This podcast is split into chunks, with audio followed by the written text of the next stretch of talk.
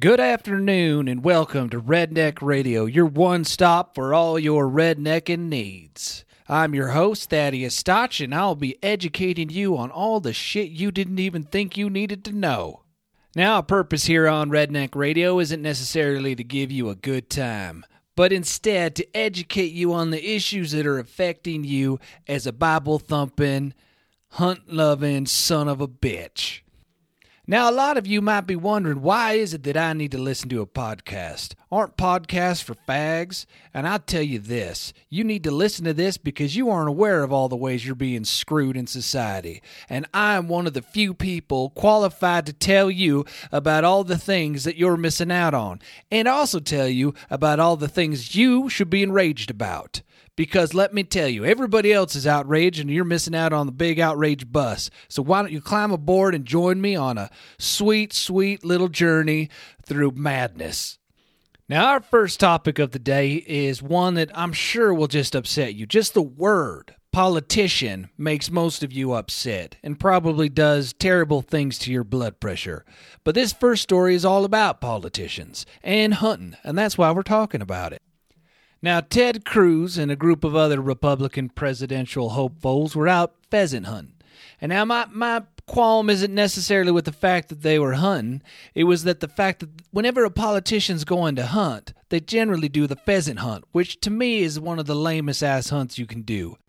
And the reason that it's lame is that so much of it is staged, which in a way makes it perfectly for a politician. I mean, what better way to do a hunt than to have people go out and put the animal in the field for you, and then have a dog do all the work finding the animal, and all they do is spook it up into the air, and and once it's in the air, you just shoot it with a gun that has a gigantic dinner plate spread. I mean, you take all the guesswork out of it, and it's probably one of the stupidest hunts out there.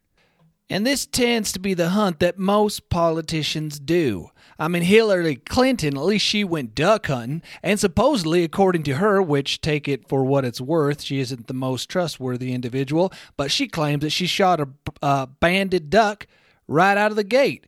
I ain't, I ain't ever shot a banded duck, so at least she's got that on me. Doesn't mean I'm going to vote for her, but at least she was shooting ducks. I mean, why is it we can't get a politician who just killed like a gigantic elk. And he's down there kneeling at its steaming corpse. You know, when you gutted an animal and the steam's coming out in the early morning hours. And he's sitting there and he's talking to reporters and he's like, I ran this and that as he cuts out the butthole of the animal. And then, you know, he's talking about, oh, Obama policies this and that as he reaches up and grabs the trachea and just tears the whole thing out you would have reporters retching in the bushes from just how graphic that whole experience was. But at least you could look to that man and say, that man is a hunter. He's not someone who's staging a hunt for a photo op. Now, pheasant hunting is just a rich man's sport. I'm sure if you go to the parking lot of a pheasant hunting club, you're not going to see any truck older than 2010. I mean, you're not going to see somebody who rolls up in their 1997 GMC. They can't afford to hunt there. You got to have a truck that at least costs $60,000 and an over under that costs 15. And I guess maybe that's what makes it so perfect for a politician. It's a rich man's sport and it's all completely staged, which sounds like exactly what politics really is all about money and stage performances. Shit, now I got a terrible taste in my mouth having to talk about both those things. You know, I love hunting and nothing ruins it more than politics. I mean, it's like someone gave you a delicious bowl of chili and then all of a sudden someone else put fecal matter in it. I mean, that's what we're dealing with here hunting that's being ruined by politicians. And they've ruined so much already, so why do they have to come into our sphere and ruin what we love? So let's just let that go by and move on. Our next subject is something I'm sure a lot of you wish you could do, and that is the Florida bear hunt. They sold out of permits faster than you can say, I want to kill a bear. And then they killed the bears faster than you can say, the bears are all dead. The blood wasn't even dry in the back of all those pickup trucks before people on the internet started writing ridiculous articles about the hunt itself.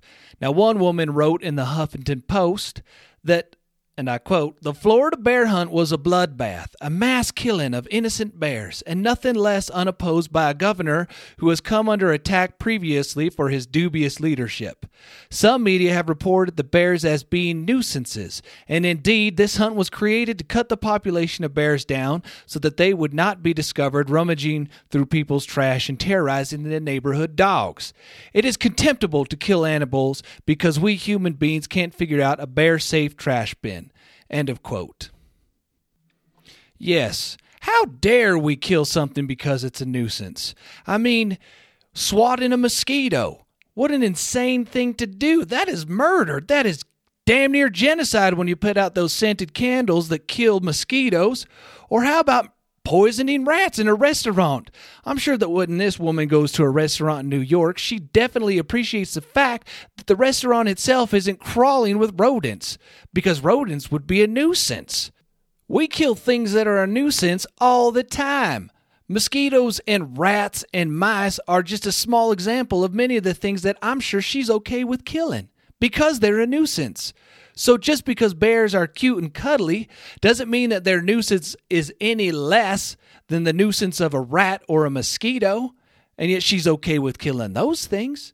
So before you sit there from your loft in New York or wherever it is that you live, and you probably have never seen a bear in the wild, why don't you take time out of your busy life writing things on your computer to think about what it is you're about to say?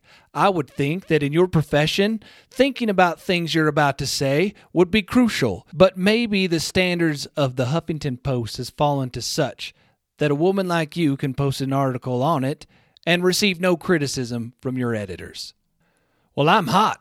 I'm running hot. Just though discussing those two things has got my blood boiling, and I don't think my doctor would want me to talk about it anymore. So why don't you join me next week to hear some of my grievances? Because let me tell you, you're going to want to hear these things that I have to say. Because you probably are thinking the exact same thing. And that's what makes us such great friends, is that we share many of the same opinions. And I know it sounds creepy, but through the internet, I feel like I could reach out and touch you. And I hope to touch you next week. Thanks for listening.